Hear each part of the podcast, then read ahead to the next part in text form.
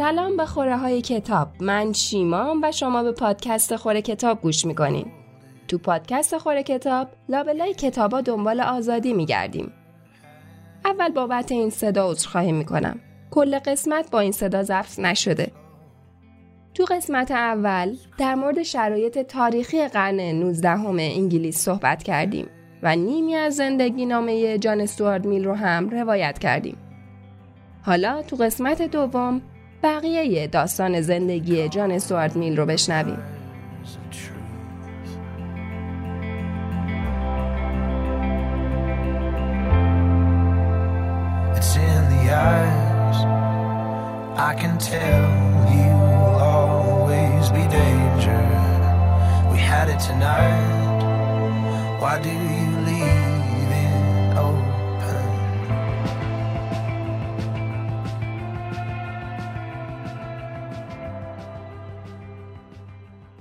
جان استوارت میل بعد از اینکه دوران بحران روحیشو پشت سر گذاشت دو سال 1830 وقتی 24 سالش بود توی مهمونی شام تو لندن با هریت تیلور 21 ساله و متعهل روبرو شد.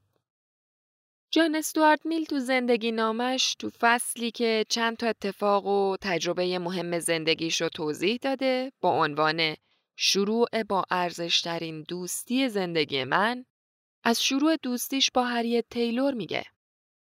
میل اولین بار وقتی هریت 21 ساله بود دیدش و از همون اول تحت تأثیر هوش و توانایی هریت تو به چالش کشیدن باورها و دیدگاه های دیگران قرار گرفت. نوشته شخصیت خارق‌العاده هریت ذهنش رو تحت تأثیر قرار داده و عمیقا به خودش و به گفتگوهایی که با هم داشتن علاقه منده. جوری که آشنایی اولیه هریت و جان استوارت توصیف شده به نظر میاد داریم از یه جور عشق سوزان در نگاه اول حرف می‌زنیم. اگرچه که صرفا یه احساس زودگذر نبود. در طول 20 سال بعد جان استوارت و هریت مرتب ملاقات می‌کردن و در مورد موضوعات مختلف مثل سیاست، فلسفه و ادبیات بحث می‌کردن و دوستیشون عمیقتر شد. تو این دوران میل هنوز کارمند شرکت بریتیش ایست است و هریت با مردی به نام جان تیلور ازدواج کرده.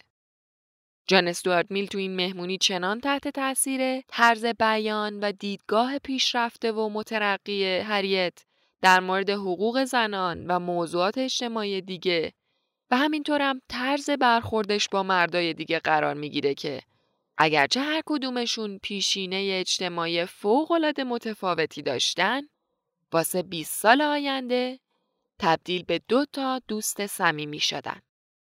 جان استوارت میل بارها تو زندگیش به فرانسه سفر کرد. اولین سفر مربوط به همون اوایل 20 سالگی بود. تو این سفرها با یه تعداد از شخصیت های برجسته و متفکرای لیبرال فرانسوی آشنا می شد که رو دیدگاهش تأثیر گذار بودن. همین آشنایی و شرکت کردن تو محافل و جلسات سیاسی و فکری بود که باعث شد جان استوارد میل تبدیل به یه شخصیت شناخته شده شه. در کنارش سخنرانیا و نوشتهاش تو زمینه منطق، اقتصاد سیاسی، فلسفه سیاسی و اجتماعی تو روزنامه ها و مجلات بود که باعث شد آدم مشهوری بشه. اون این کار رو به صورت نیمه وقت تو اوقات فراغتش انجام می‌داد. گفتیم اولین سفرش به فرانسه مربوط به دهه 1820 یعنی وقتی میل بیست و چند سال است. تو این سفر با تعدادی از روشنفکرای سیاسی و متفکرای فرانسوی ملاقات کرد. این آدمایی بودند که مخالف اقتصاد آزاد بودند. سردمدار جنبشای سوسیالیستی بودند. از اقتصاد برنامه ریزی شده حرف می زدن و می گفتن دیگه پایان کاپیتالیسم رسیده. میل تو نوشتهاش میگه واقعا تو اون سفر فلسفه اقتصادی و سیاسیش تحت تأثیر باور به اقتصاد برنامه ریزی شده قرار گرفت. انگار بعد از این سفره که دیدگاه های یکم سوسیال تر میل در مورد موضوعات اقتصادی و اجتماعی رو می‌بینیم. و میل بیشتر از نقش بالقوه دولت تو اجرای عدالت اجتماعی و برابری حرف می‌زنه. دقیقا همون مسائلی که باستیا می‌گفت نباید به عهده دولت باشه و هانا آرنت هم می‌گفت نباید سیاسی بشه چون اولین قربانیش آزادیه. جان استوارد میل تا اینجایی که با هریت آشنا شده تا حالا فلسفه فایدهگرایی رو زیر سوال برده و یه ذره چکشکاریش کرده. حالا تو این آشنایی و گفتگو در مورد دیدگاه های هریت بیشتر هم به چالش کشیده میشه. ولی در عین حال ذهنش رو باز می‌کنه. اما چرا؟ جان استوارد میل تو این دوران بعد از بحرانی که پشت سر گذاشت آموزش رسمی که دید رو زیر سوال برد و از محدودیت های این روش تعلیم توی زندگی نامش نوشت. میگه تحصیلات اولیش در مورد ریاضی و زبان و ادبیات کلاسیک و کلا تحصیلاتی که داشته به اندازه کافی اونو واسه برخورد با دنیای واقعی آماده نکرده. میگه به رغم اینکه همه چیزایی که از موضوعات مختلف یاد گرفته و به رغم اون برنامه درسی غنی که داشته ولی همچین آموزشی نه ابزاریه که دانش تحلیلی لازم رو واسه نقد و همینطور تعامل با دنیای اطرافش بهش بده و نه اونو در معرض تفکرات و عقاید جدید و بروز در مورد علم و فلسفه و سیاست قرار داده. حس می کرد درک کافی از مسائل اجتماعی و سیاسی اون زمانه رو براش به ارمغان نیاورده و بهش یاد نداده که چطور باید در موردشون انتقادی فکر کنه. همینطور هم ابزاری واسه خودآموزی و ادامه یادگیری در طول زندگی در اختیارش نذاشته. دلیلی که همچین احساسی داشت این بود که تحصیلاتش شدیداً متمرکز بر یادگیری دانش صرفاً به خاطر دانش بود. دانشی که یاد می گرفت قرار نبود واسه درک و بهتر کردن خود جامعه به کار بره. بلکه یادشون می گرفت چون صرفاً علم بود. واسه همین می نویسه باعث شد تا احساس معیوبی در مورد ارتباط چیزای مختلف با هم و با دنیای پیرامون داشته باشه. همین حس باعث شده بود ندونه که این علمی که یاد گرفته رو چطور در تعامل با دنیای اطرافش واسه حل کردن مسائل دنیای واقعی به کار ببره. تازه احساس می‌کرد که تحصیلاتی که تا حالا داشته به اندازه کافی اونو واسه چالش های تفکر مستقل و تفکر تحلیلی آماده نکرده. تازه جان استوارد میل داره این حرفو می‌زنه. جان استوارد میلی که گفتیم کلی بهش تفکر مستقل یاد داده بودن. اونه که داره اینطوری می نویسه.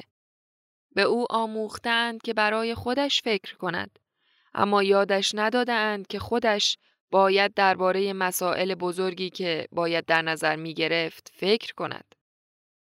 معنیش اینه که با اینکه بهش یاد دادن درک و دیدگاه خودش رو در مورد مسائل مهم داشته باشه اما در نهایت بهش یاد دادن که در مورد مسائل مهم باید به نظرات دیگران تکیه کنه. البته میل کلا ارزش تحصیلاتش رو زیر سوال نبرد. اون ارزش این تحصیلات رو درک کرده بود. خودش اعتراف می‌کنه که این آموزشی که دیده پایه و اساس محکمی بوده واسه دانش و مهارت‌هایی که یاد گرفته. ولی به هر حال باورش این بود که واسه درک واقعی و تعامل با دنیای واقعی باید تحصیلاتش رو ادامه بده و از طریق مطالعه و آموزش خودمحور به صورت خودآموز جلو بره. بنابراین جان استوارد میل حدوداً 24 ساله تصمیم گرفت تو زمینه های مختلف مثل اقتصاد سیاسی، تاریخ و علوم طبیعی به آموزش خودآموز رو بیاره تا به درک بهتر و جامعتری از جهان و مسائل پیشروی جامعه دست پیدا کنه. جدای از این دنبال نظرات و ایده های دیگران بود. تو بحث و مناظره ها با دوستا و همکاراش شرکت می‌کرد تا از این طریق هم بتونه دیدگاه خودش رو رشد بده. میل احساس می‌کرد اگه به صورت خودآموز مطالب و یاد بگیره بهتر می‌تونه مسائل اجتماعی و سیاسی زمونش رو درک کنه و باهاش دست و پنجه نرم کنه. میگه با این کاره که تو بطن وضعیت موجود جامعه میشه فهمید چی خوبه چی بد. چون درک بهتر و عمیقتری در مورد مسائل سیاسی و اجتماعی روز وجود داره. جان استوارت بعد از بحران روحی دوران جوونی از این نوشته که وقتی 20 سالش بود به مجله Westminster Review ملحق شد. Westminster Review مجله بود که اون زمان هدفش ترویج ایده های افراطی و لیبرال بود. اون زمان افکار جان استوارت میل عمیقا درگیر مسائل سیاسی و اجتماعی زمونه بود و مشتاق این بود که از این مجله به عنوان بستری استفاده کنه واسه ترویج دیدگاه های خودش. می نویسه که احساس ضرورت زیادی واسه ایجاد یه تغییری تو دنیای بیرون داشت. و این مجله به عنوان راهی واسه رسیدن به همین هدف استفاده کرد. موضوعاتی که تو این مجله چاپ می شد عمدتا در مورد نیاز به اصلاحات اجتماعی و سیاسی بود. جان استوارت میلم معتقد بود که نظام فعلی ناعادلانه است و باید واسه اینکه یه جامعه برابر و عادلانه ایجاد شه تغییر کنه. واسه همین در مورد حقوق کارگران می نوشت. در مورد حق رأی همگانی می نوشت. در مورد تجارت آزاد می نوشت. در مورد لغو بردهداری می نوشت. از اینکه حکومت ها در مورد این اقدامی نمی‌کنن انتقادی نمی‌کرد در مورد راهکارهای فوری می نوشت که باید انجام بشن در این موارد توضیح می‌داد مثلا یکی از مواردی که از مجله ریویو استفاده می‌کرد تا دیدگاه خودش رو ترویج بده موضوع آموزش بود. می گفت نظام آموزشی فعلی معیوبه باید اصلاح شه تا جوونا رو بهتر واسه دنیای واقعی آماده کنه. استدلالش همه در این راستاست که آموزش باید کاربردی باشه و دانش آموزا رو واسه پذیرش نقشاشون به عنوان شهروند و اعضای جامعه آماده کنه. یا مثلا در مورد دیدگاه ادبی و فلسفیش مقاله می نوشت. چندین مقاله در مورد متفکرایی مثل هیوم و آدام اسمیت نوشت که دیدگاه ها و باورهای خودش رو علل خصوص خیلی تحت تاثیر قرار داده بودند. و خلاصه راجع به نظراتش در مورد اخلاقیات و اینکه چطور با مسائل سیاسی و اجتماعی روز ارتباط پیدا می‌کنه مینوشت.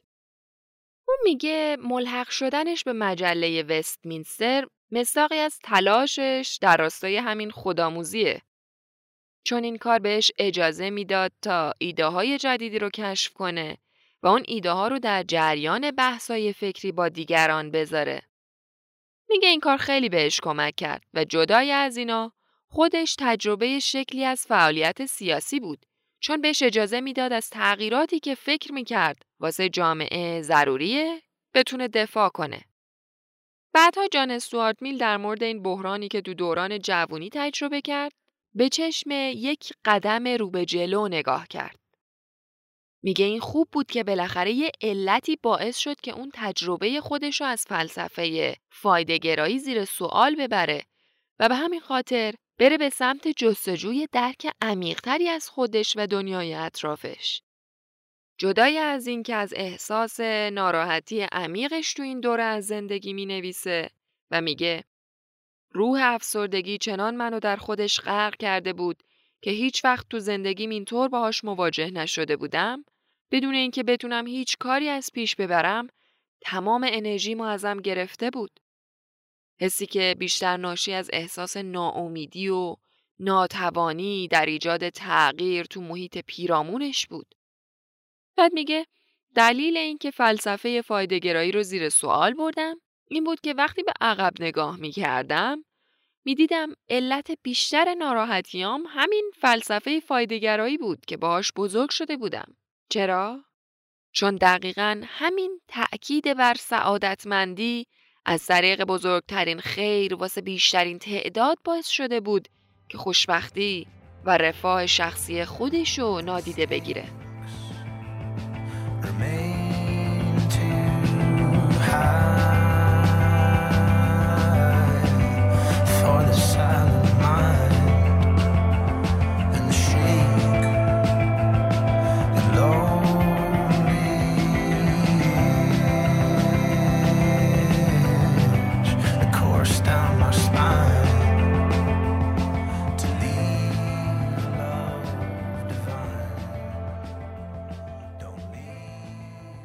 از وقایع مهمی که تو زندگی نامه جان استوارت میل در موردش نوشته شده مرگ پدرشه.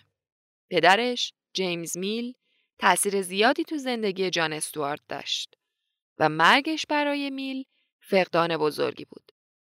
میل می نویسه مرگ پدرش اولین غم بزرگ زندگی من بود. و بعد از درگذشت پدرش خلعش رو در وجودش حس می کرد. با این حال مرگ پدر باعث شد که به این موضوع فکر کنه که مجبور مسئولیت بیشتری در مورد زندگی به عهده بگیره و شروعی شد واسه اینکه بتونه واسه خودش فکر کنه. اما هیچ کدوم از این دستاوردها آسون به دست نیومد. همش با عبور از دوره های بحران عاطفی و به قیمت استراب و افسردگی به دست اومده بود. جان استوارت میل بعد از مرگ پدرش تو سال 1836 تا 1840 خودشو به شدت درگیر مسائل سیاسی و اجتماعی کرد. اون مدافع سرسخت حقوق زنان بود. سخت مدافع تجارت آزاد بود. اصلاحات پارلمانی رو دنبال می کرد. و در مورد همه این موضوعات تو مجله وستمینستر ریویو مقاله می نوشت. میل بعد از پشت سر گذاشتن مرگ پدرش تو زندگی نامش تو فصل آخر کتاب به نام چشماندازی از باقی مانده زندگی من از اتفاقات مهمی که بعدش براش افتاد صحبت کرد. یکی از اتفاقات مهم بعد از این دوران که جان استوارد میل بهش اشاره می‌کنه تکمیل کردن کتابی بود به اسم نظام منطق سیستم آف لاجیک که بالاخره تو سال 1843 منتشر شد. نوشتن این کتاب برمیگرده به دورانی که تو شرکت بریتیشیست ایندیا بود اما تکمیل شدنش خیلی بیشتر طول کشید. کتاب نظام منطق یکی از مهمترین آثار تاثیرگذار جان استوارت میله و توش در مورد اصول اساسی منطق آوردن و استدلال کردن حرف زده. هدف میل از نوشتن این کتاب این بود که بتونه یه چارچوب نظاممند و جامع درست کنه در مورد موضوع منطق و مبانی استدلال قیاسی و استقرایی و نحوه برخورد با پرسش های پیچیده فلسفی. میل تو فهوای این کتاب داره از این باور حرف می‌زنه که اگه تمام استدلال های انسان رو بررسی کنیم تهش می‌رسیم به تعداد کمی از قوانین ساده و البته جهان شمول. اون استدلال می‌کنه که این قوانین نه تنها رو شیوه استدلال ما در مورد مفاهیم انتظایی تاثیر می‌ذارن بلکه رو عقاید ما و شیوه تصمیم گیری هامون تو زندگی روزمره حاکمن. یکی از مهمترین جنبه های کتاب تأکید جان استوارت میل رو تفاوتیه که استدلال قیاسی با استدلال استقرایی داره. میگه استدلال استقرایی مال وقتیه که از یه سری مشاهده های خاصی میایم یه نتیجه کلی می‌گیریم. ولی استدلال قیاسی مال وقتیه که نتیجه گیریمون بر اساس یه سری مقدمه هاییه که درست در نظر گرفته شدن. میل میگه هر دو شکل استدلال مهمن و باید واسه رسیدن به درک دقیق تر و جامع تر از دنیای اطرافمون از ترکیب این دوتا استدلال استفاده کرد. بعد میاد مقالطه ها و خطاهایی که توی استدلاله رو تحلیل می‌کنه. میگه خیلی وقتا این خطاها به خاطر اشتباه گرفتن استدلال قیاسی و استقرایی به وجود میاد. به خاطر این به وجود میاد که از مقدمه ای نتیجه گرفته شده که خود اون مقدمه درست نیست خودش یه مقالطه است. به علاوه تو این کتاب از نقش زبان تو تفکر و توانایی ما تو درک جهان حرف می‌زنه و نقش زبان رو بررسی می‌کنه. استدلالش اینه که زبان ابزار قدرتمندی واسه بیان افکار و عقایده. اما همینطورم می‌تونه منبع سردرگمی و سوء تفاهم باشه. تأکید جان استوارت میل استفاده دقیق و روشن از کلمات و تعاریفیه که تو گفتارمون به کار می‌بریم. میگه باید کلماتی که استفاده می‌کنیم دقیقا معنایی که منظورمونه رو نشون بده.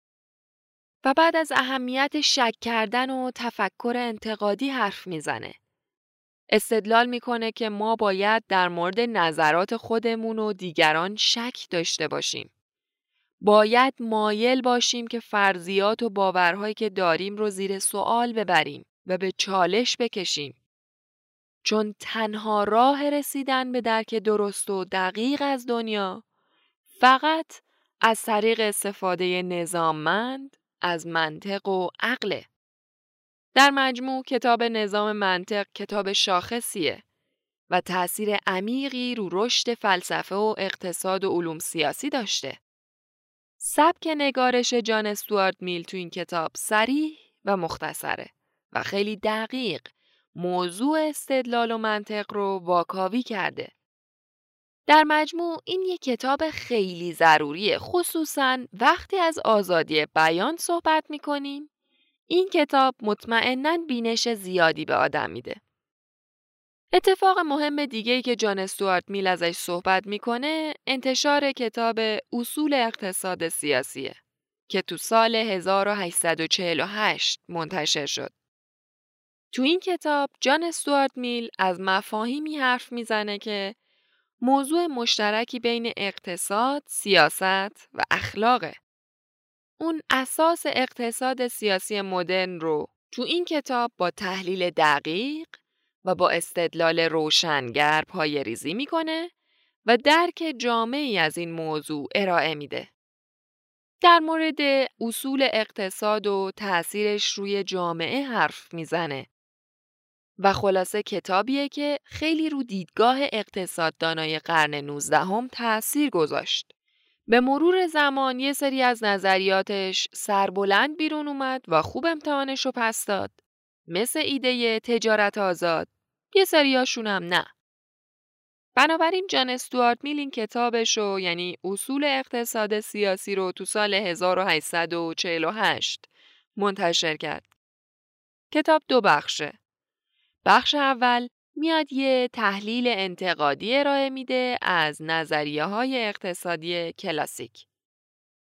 تو بخش دوم میاد نظرات و پیشنهادات خودشو در مورد مسائل اقتصادی مختلف میگه.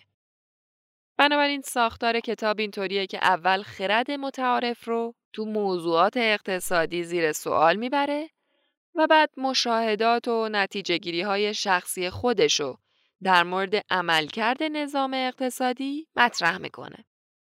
مثلا میگه صرفا تمرکز بر اقتصاد آزاد واسه ایجاد یه جامعه عادلانه و کارآمد کافی نیست. معتقده که دولت باید به صورت محدود تو اقتصاد نقش داشته باشه تا با ارائه یه سری کالاها و خدمات و تنظیم فعالیت های اقتصادی از شکست بازار جلوگیری کنه. اگرچه که بین علما در مورد اینکه بالاخره دولت نقش داشته باشه نداشته باشه یا چقدر نقش داشته باشه یا به چه وسیله این نقش خودشو به اقتصاد تحمیل بکنه اختلاف نظر وجود داره. ولی اون چه جان استوارد میل میگه اینه که اقتصاد باید آزاد باشه. اما دولت هم باید به صورت محدود توش نقش ایفا بکنه تا مبادا بازار شکست بخوره. تو قسمت آینده براتون تعریف می‌کنم که وقتی میل از توضیح مجدد ثروت توسط دولت حرف می‌زنه منظورش تا چه حدودیه و این چطور نمی‌تونه با دیدگاه اقتصاد کینزیان که میگه دولت باید تو بازار دخالت کنه ثروت رو از نو تو جامعه توضیح بکنه یکی باشه. جان استوارت میل میگه اقتصاد خودش خودش رو تنظیم می‌کنه اما نه صد درصد. بنابراین نیاز به دخالت محدود دولت تو اقتصاد وجود داره. میگه اگه رها کنی تا عرضه و تقاضا به طور طبیعی با هم تنظیم شن، بهترین نتیجه رو هم از بازار می‌گیری. بنابراین کتاب اصول اقتصاد سیاسی یک کتاب کلاسیکه که تأثیر زیادی رو اقتصاددانا و بحث و جدلهاشون گذاشت. جان استوارد میل از سال 1823 تا 1858 یعنی بیشتر از سی سال واسه شرکت بریتیش ایست ایندیا کار کرد. وقتی از شرکت بازنشسته شد 52 ساله بود. اول تو سال 1836 یه ارتقا پیدا کرد و منصبی تو دپارتمان سیاسی پیدا کرد. بعد تو سال 1856 به عنوان بازرس مکاتبات با هند منصوب شد. میل تو این دوران تغییرات سیاسی، اقتصادی و اجتماعی قابل توجهی رو تو اوضاع هند مثل بریتانیا مشاهده کرد. بارها به هند رفت و در طول مدت اقامتش تو هند این فرصت رو داشت تا مردم محلی رو ببینه، باهاشون تعامل کنه و از نظام فرهنگی، سیاسی و اقتصادی هند اطلاعاتی پیدا کنه. اون استثمار بریتانیا تو هند رو دید. استثمار فرهنگی و اقتصادی، شیوه های کار اجباری، تحمیل نظام های حقوقی و اقتصادی بریتانیا به هند رو. با این حال تو نوشتهاش استدلال کرده که بدرفتاری با مردم بی فرهنگ یا بربر اشتباهه و باورش بر این بود که مناطقی از هند تو دوره چشماندازهای مترقی داشته اما حالا تو مسیر توسعه و پیشرفت دچار رکود شده. واسه همین می‌گفت این مناطق باید تحت حکمرانی یه مستبد خیرخواه باشه تا دوباره به مسیر شکوفایی خودش برگرده. حتی اینجا هم دیدن تعرض بریتانیا به حقوق مردم هند اونو به احترام بیشتر برای حقوق فردی و تنوع فرهنگی رسوند. و ایدههاش در مورد رابطه حکومت با اقتصاد تحت تأثیر تجربه هاش توی هند بود. جایی که خودش به چشم دیده بود که چطور بریتانیا نظام اقتصادی خودشو به نفع بریتانیا به هندیا تحمیل می‌کرد. اون بعدها تو کتاب ملاحظاتی در باب حکومت نماینده سیاست های استعماری بریتانیا تو هند رو نقد کرد و از حقوق سیاسی بیشتر واسه مردم هند دفاع کرد. همینطور هم اقدامات شرکت بریتیش ایستیندیا رو تو استفاده از زور و سرکوب واسه تسلط پیدا کردن بر اقتصاد هند سرزنش کرد. بنابراین کتاب ملاحظاتی در باب حکومت آینده کتابیه که درباره اصول حکومت نماینده مردم حرف می‌زنه و دیدگاه جان استوارد میل رو در مورد رابطه بین دموکراسی و سیاست بیان می‌کنه.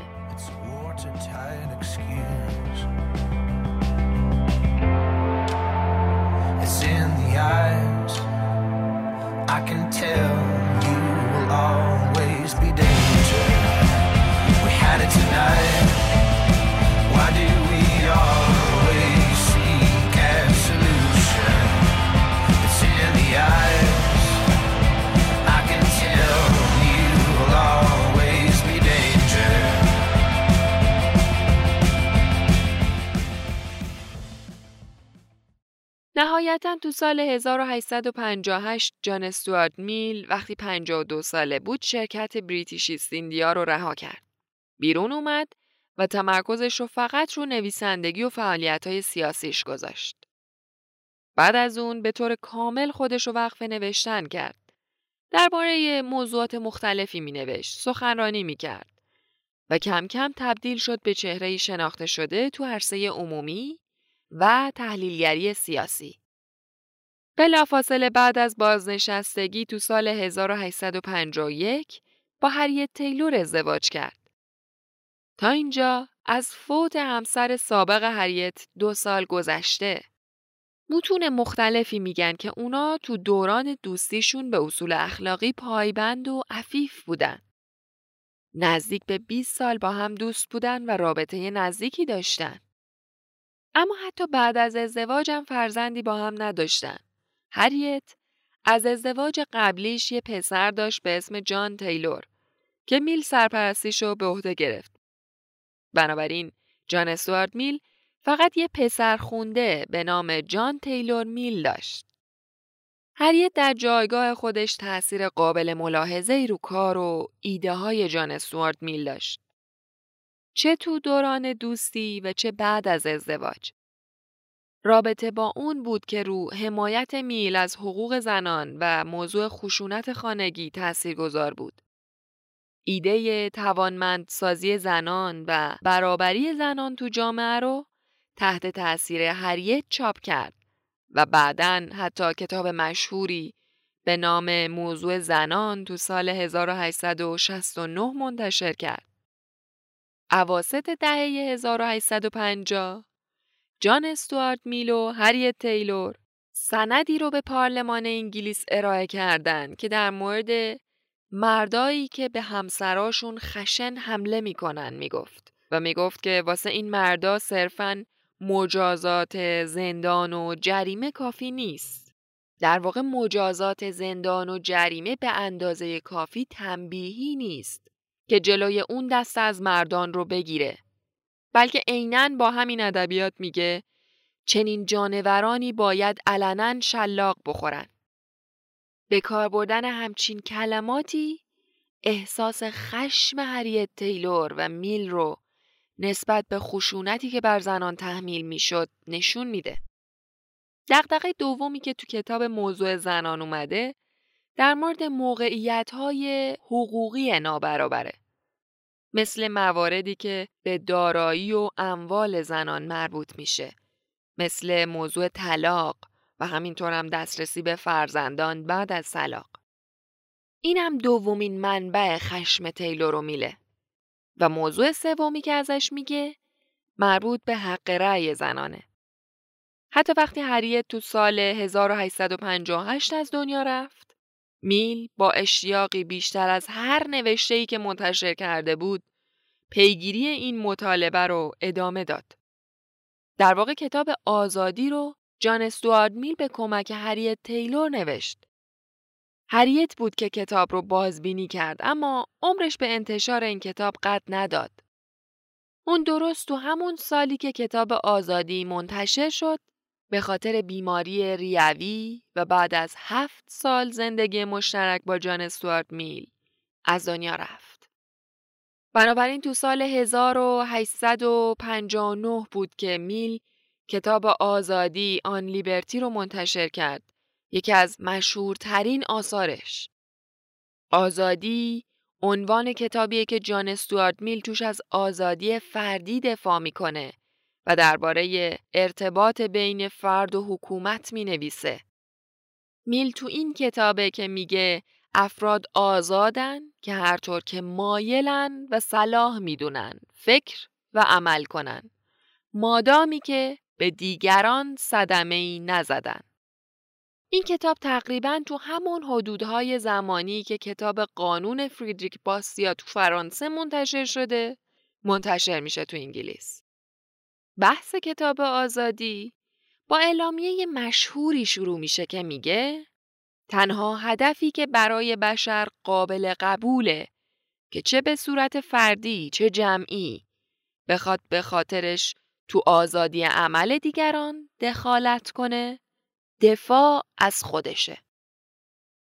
بنابراین میل ادعا می‌کنه که جامعه فقط به خاطر جلوگیری از آسیب رسوندن به افراد دیگه است که می‌تونه مداخله کنه نه برای کنترل افکار و عقاید شهروندان جان استوارد میل دلیل میاره در مورد اینکه آزادی فردی واسه پیشرفت انسان ضروریه و آدما تا وقتی که به کسی صدمه ای نرسوندن باید آزاد باشن ولو بخوان امتحان یا اشتباه کنن.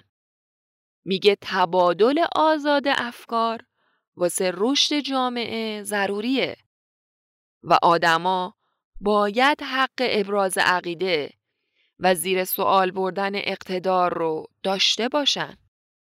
میل تو کتاب آزادی میاد نقش دولت رو تو حفاظت از این آزادی های فردی بررسی می‌کنه. میگه حکومت از قدرتش نباید به عنوان ابزاری واسه اعمال اعتقادات اخلاقی یا مذهبی استفاده کنه. بلکه دولت باید نسبت به مذهب بیطرف باشه و افراد باید حق انتخاب عقاید و اعمالشون رو داشته باشن. بعد به این موضوع می‌رسه که اکثریت جامعه هم نباید بتونن حقوق اقلیت رو محدود کنن.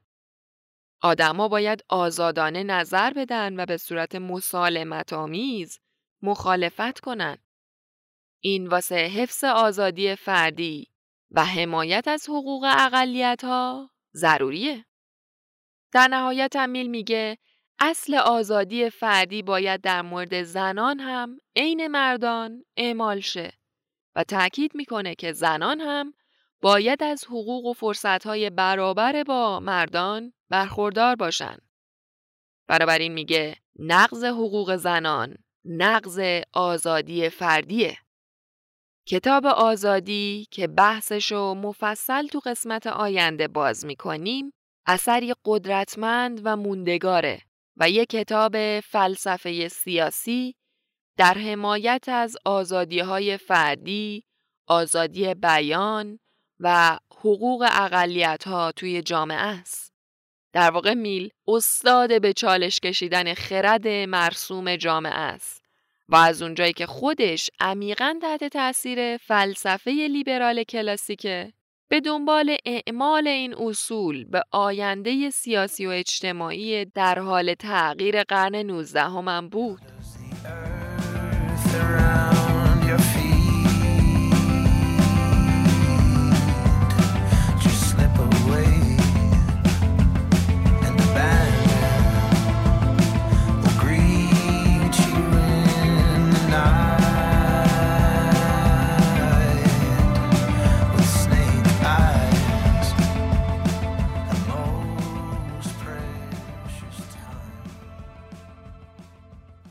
جان استوارد میل تو سال 1868 به عنوان رئیس دانشگاه اندروز انتخاب شد. این افتخار بزرگی بود که به خاطر شهرت اندیشه های میل به عنوان یه فیلسوف و یه متفکر سیاسی بهش داده شد. اون تو سخنرانی که به مناسبت شروع ریاستش تو سال 1868 ایراد کرد یه جمله مشهور گفت که اغلبم در معنای اشتباهش به کار میره. اون گفت انسانهای بد برای رسیدن به اهدافشان به چیزی بیشتر از انفعال انسانهای خوب نیاز ندارند. معنی این جمله اینه که انسان خوب اگه ببینه که آدمایی دارن کارای اشتباهی انجام میدن باید یه کاری بکنه. نباید فقط ساکت بمونه و نگاه کنه. میل این حرف رو زد چون معتقد بود که واسه توقف کارهای بد صرفا ناظر بودن کافی نیست. آدمهای خوب باید اقدامی بکنن تا جلوشونو بگیرن. در واقع با این حرف می‌خواست مردم بفهمن که وظیفه دارن در مقابل بیعدالتی عمل کنن و دنیا رو به جای بهتری تبدیل کنن. اون تو همین دوران هم سه سال به عنوان عضو پارلمان بریتانیا رأی آورد و روی کرسی حوزه انتخابی وستمینستر لندن نشست. در واقع دلیل انتخابش دیدگاه هایی بود که در مورد اصلاحات اجتماعی و اقتصاد آزاد داشت. جان استوارد میل دومین کسی بود که در تاریخ پارلمان انگلیس خواستار اعطای حق رأی برای زنان بود. و مدافع جدی اصلاحات اجتماعی مثل اتحادیه های کارگری و تعاونی های کشاورزی بود. بعد تو همون سال 1867 به عنوان عضو انجمن فلسفی آمریکا انتخاب شد. باورها و اندیشه های جان استوارد میل رو متفکرای زیادی بعد از خودش تأثیر گذاشت که یکی از معروفاشون برتراند راسل فیلسوف مشهوره. اون در نهایت 13 روز قبل از اینکه 67 سالش بشه تو فرانسه تو سال 1873 از دنیا رفت و کنار همسرش هریت به خاک سپرده شد. می‌پرسین چی جان استوارد میل رو تبدیل به یه شخصیت مهم کرده وقتی از آزادی حرف می‌زنیم؟ جان استوارد میل به خاطر زحماتش در رشد فلسفه سیاسی آزادی بود که تبدیل شد به یه شخصیت مهم.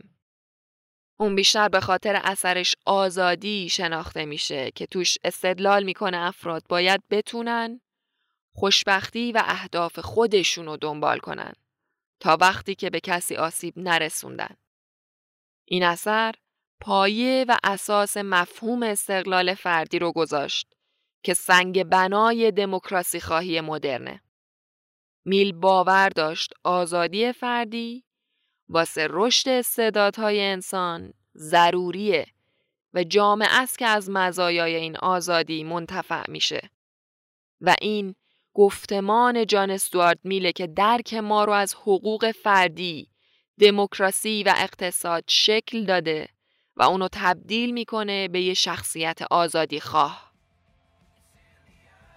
تو کتاب آزادی جمله هست که میگه تنها آزادی که به درستی سزاوار این اسم باشه اینه که ما بتونیم به شیوه خودمون خیر خودمون رو دنبال کنیم.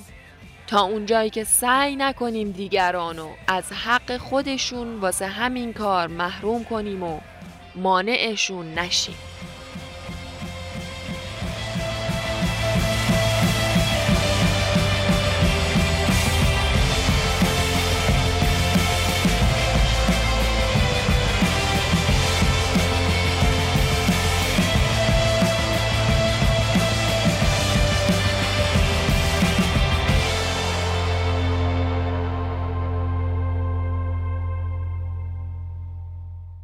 جان استوارد میلم تو انگلیس قرن 19 هم با این توصیفاتی که ازش شنیدیم زندگی می‌کرد.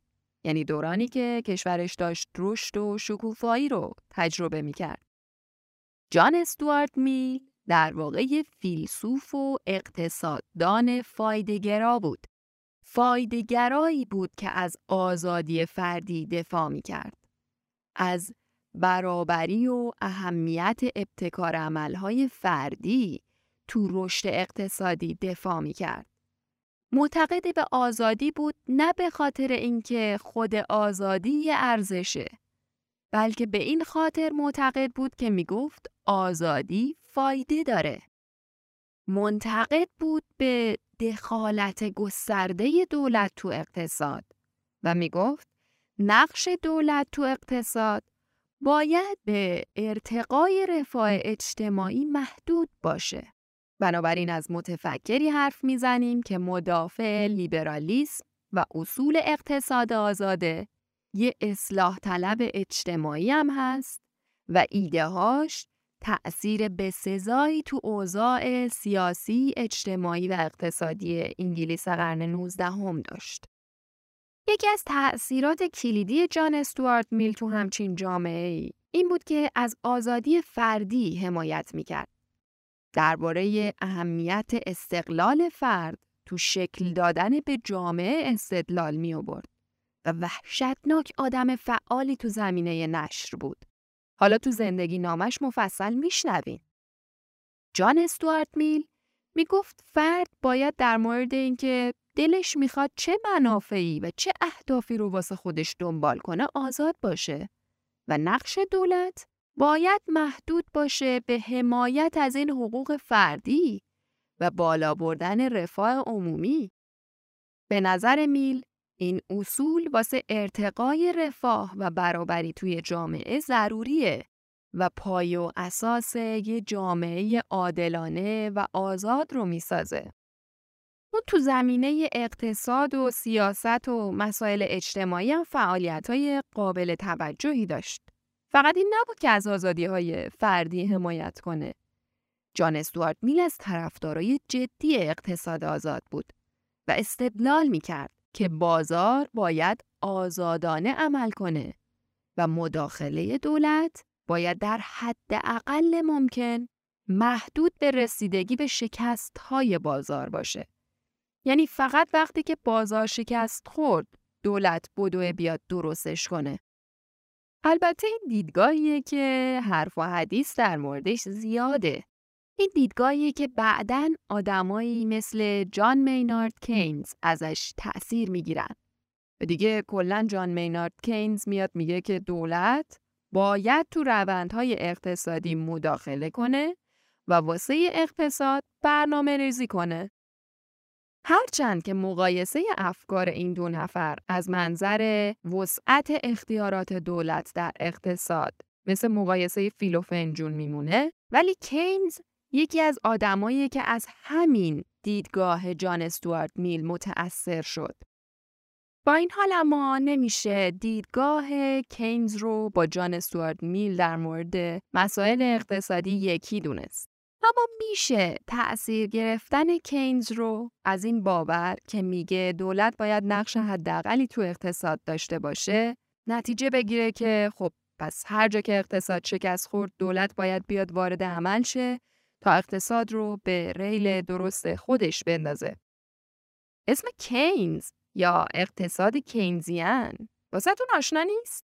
تو قسمت زندگی نامه فریدریک هایک شنیدینش. کینز و هایک هم دوران بودن و مناظره های مشهوری هم در مورد اختلاف نظرشون تو مداخله دولت تو اقتصاد داشتن که معروف شد. پیشنهاد می‌کنم حتما زندگی نامه هایک اقتصاددان آزادی رو هم گوش بدین. برگردیم به جان استوارت میل. جان استوارت میل مدافع جدی مالیات پلکانی و گسترش برنامه های رفاه اجتماعی بود. استدلال می‌کرد که این سیاست ها واسه رفع فقر و نابرابری تو جامعه ضروریه. ولی خب به دیدگاه های جان استوارت میل تو همون دوران هم انتقادهایی وارد بود. بعضی می‌گفتن ایدههاش در تناسب با واقعیت های سیاسی و اقتصادی جامعه اون روز انگلستان نیست و زیادی کمالگرایان است. یا اینکه دنبال دولت مداخل جو تو اقتصاده. هدفم از اینکه این مسائل رو باز نمی کنم صرفا بهشون اشاره می کنم اینجا اینه که بگم به رغم همه اینها جان استوارت میل یکی از شخصیت های تأثیر گذار تو تاریخ اندیشه لیبرال باقی مونده و ایدههاش گفتمان سیاسی و اقتصادی رو تا به امروز شکل داده و تحت تأثیر قرار داده.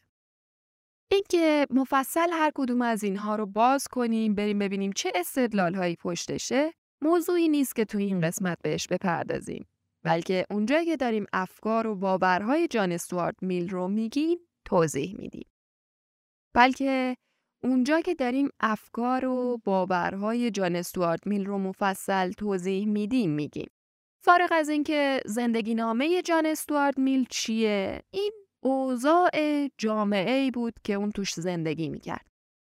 به فاصله نچندان زیادی هم فریدریک باستیا تقریبا تو همون دوره زمانی تو فرانسه داشت زندگی و فعالیت می‌کرد. فرانسه ای که دستخوش تغییرات سیاسی و اقتصادی شدیدی بود. باستیا هم مثل جان استوارت میل از طرفدارای لیبرالیسم کلاسیک و اقتصاد بازار آزاد بود. اونم تو دورانی از زندگیش طرفدار این بینش بود که دولت باید تو اقتصاد بالاخره یه نقشی داشته باشه ولو اندک.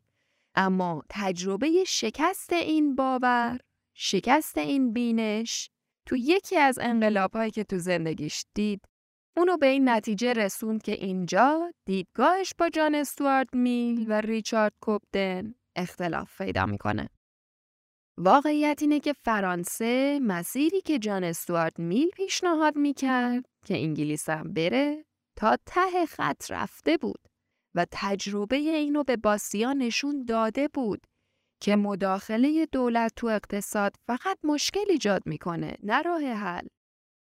باستیا در نهایت راهکار رو تو اقتصاد کاملا آزاد پیدا کرد. و راهکار معزل زیاد شدن حق رأی رو که با خودش رأی خریدن هم به دنبال میاره تو محدود کردن قانون به حدود متناسب خودش پیدا کرد. بنابراین اون معنای برابری رو نه تو اقتصاد بلکه فقط تو برابری در مقابل قانون پیدا کرد و دیگه برابری اقتصادی رو چیزی جز برابری در فقر برای مردم نمی‌تونست معنی کنه. باستیا راهکارش حتی برای فرانسه آشوبناک قرن 19 هم, هم اقتصاد آزاد بود.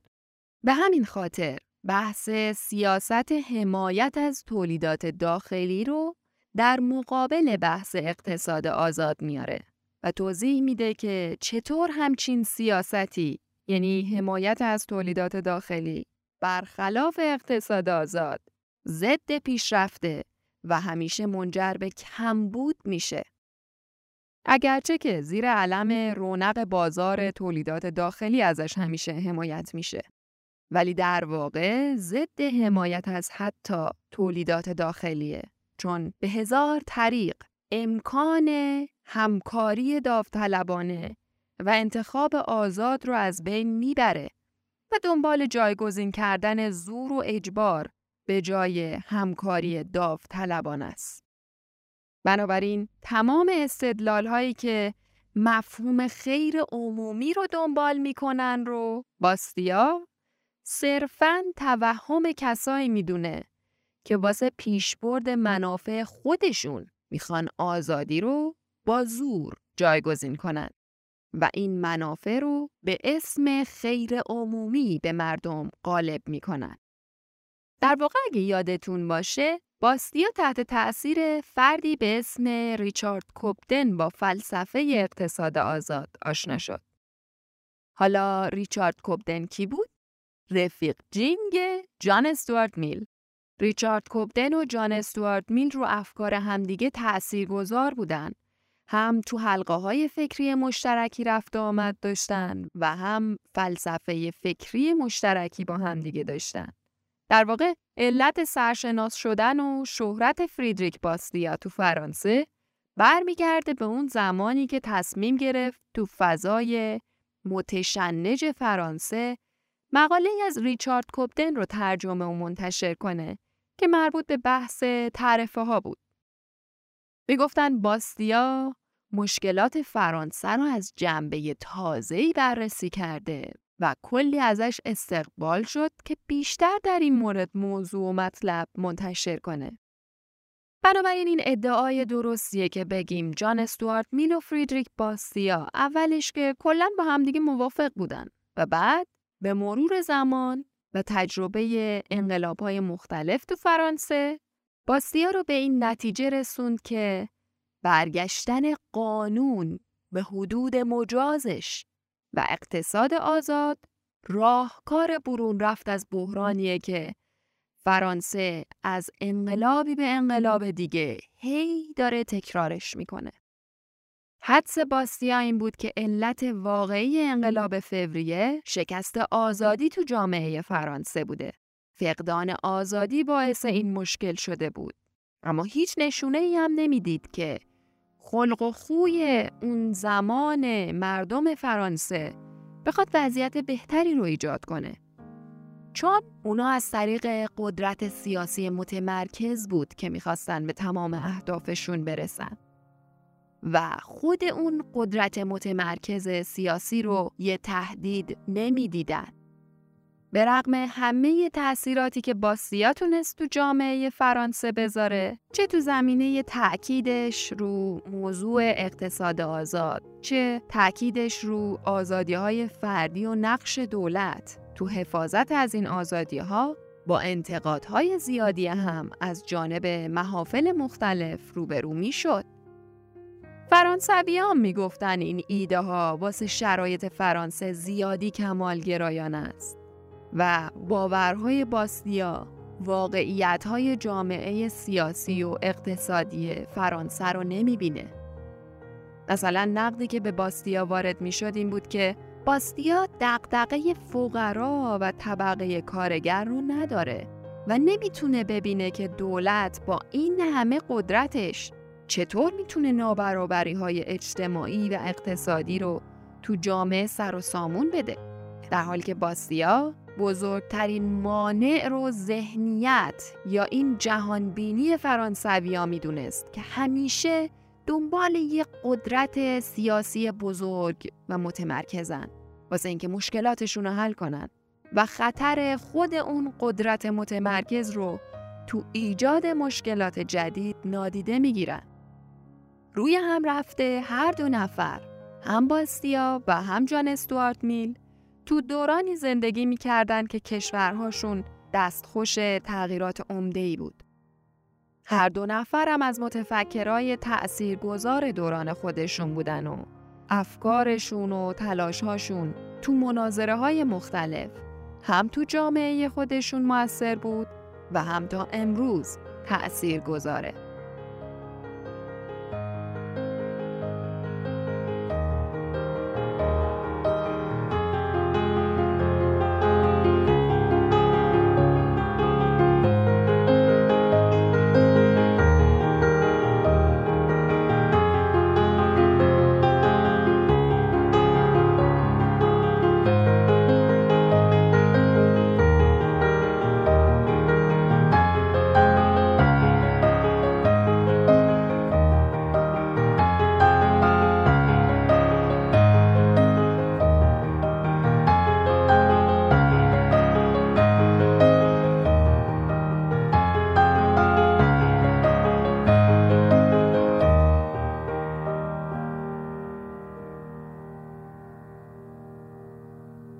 که شنیدین قسمت دوم از سوژه مرز آزادی کجاست از دیدگاه جان استوارت میل بود.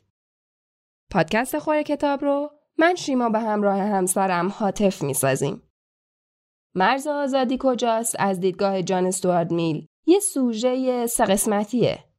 تو دوتا قسمت اول داستان زندگی جان استوارت میل رو تعریف کردیم.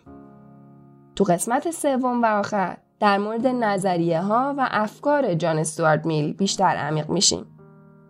صفحه اینستاگرام و کانال تلگرام خور کتاب رو دنبال کنین و اگر از محتوای خور کتاب لذت می‌برین از خور کتاب حمایت کنین تا قسمت بعدی فعلا خداحافظ